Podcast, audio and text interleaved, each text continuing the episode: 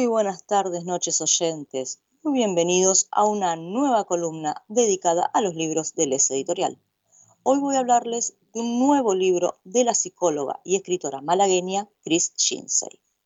Chris publica sus relatos bajo el seudónimo de Miss Shinsei en su blog personal, La Bollería de Shinsei, que comparte con Ana Pollux, además de en páginas de lectura online como Wattpad y fanfiction.net.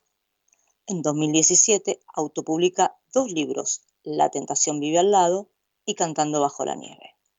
Llega al Editorial en 2018 con la biología de Cosas del Destino. Primero aparece El diario de Craig Lewis y luego El efecto mariposa, ambas escritas junto con Ana. En 2019 se lanza al mercado 12.700 kilómetros, su último libro en solitario, que continúa con 7.900 millas, que es el que voy a pasarles a comentar. En este libro se continúa con la historia que conocimos en 12.700 kilómetros, una historia de amor a distancia entre una australiana, Amanda, y una norteamericana, Virginia. En la primera parte nos enteramos con preponderancia sobre los miedos de Virginia, amistades, la familia y su vida en San Francisco. Pero en esta nueva entrega nos enteraremos cómo se siente desde el punto de vista de Amanda, el entorno más cercano, su pasado, los miedos y cómo es su vida en Melbourne.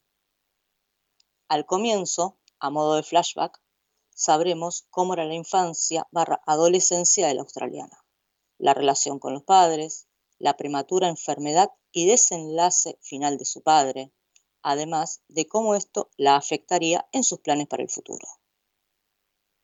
Antes tenía otros sueños, muchos planes por hacer, hablaba de estudiar periodismo y marcharse de allí. Antes no sabía lo que pasaría después, que los planes cambiaban y los sueños también, que el suyo pasaría a ser cumplir el de su padre. Así también como la relación con su amiga de la infancia, Cindy, y Cory, su mejor amigo, amistad que derivó en noviazgo hasta la aparición de Virginia. Tanto estos amigos y su madre son sus grandes pilares tras la pérdida de su progenitor.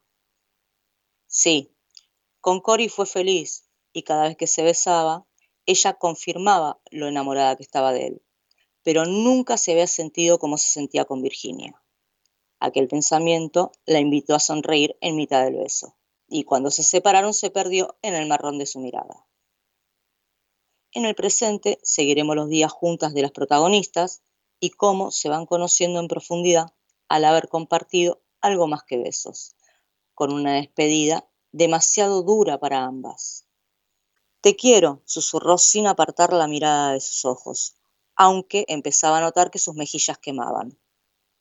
A veces pensaba que era una locura eso de admitir que la quería o que estaba enamorada de ella, porque llevaban hablando casi un año, pero en total no habían estado juntas ni una semana completa si contaban los días de ambos viajes, pero en ese momento le parecía lo más honesto que había dicho en su vida, aquel último encuentro le había dejado todo muy claro.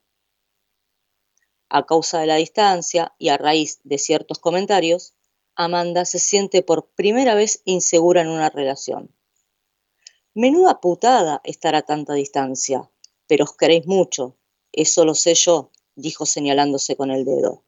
Estuve con un chico de San Diego hace un par de años y sé que no es nada comparado con todo lo que os separa a vosotras, pero a mí no me sirvió de nada querer mucho, porque el muy cabrón estuvo con distintas chicas entre visita y visita. Oírla decir aquello incrementó aún más aquella sensación desagradable, pero trató de que Amelia no lo notase mirando hacia otro lado.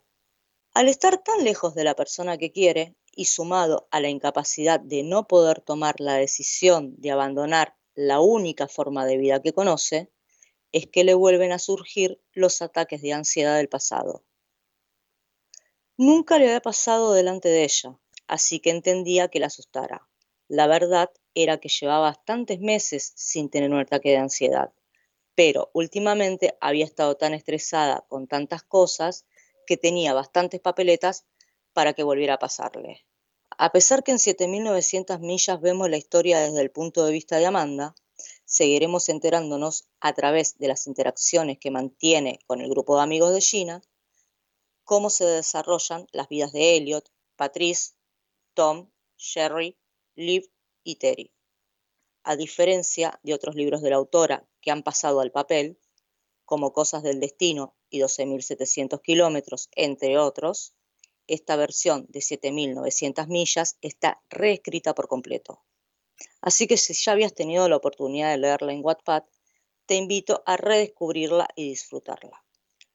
Para conseguir tanto 7.900 millas como cualquiera de los libros de las diferentes colecciones de Les Editorial, pueden entrar en su página web www.leseditorial.com. Y si quieren conseguir tanto La tentación vive al lado como Cantando bajo la nieve de Chris Shinsey, pueden entrar en su blog personal www.bolleriadeshinsei.com. Ahora sí, me despido de todos. Hasta la próxima.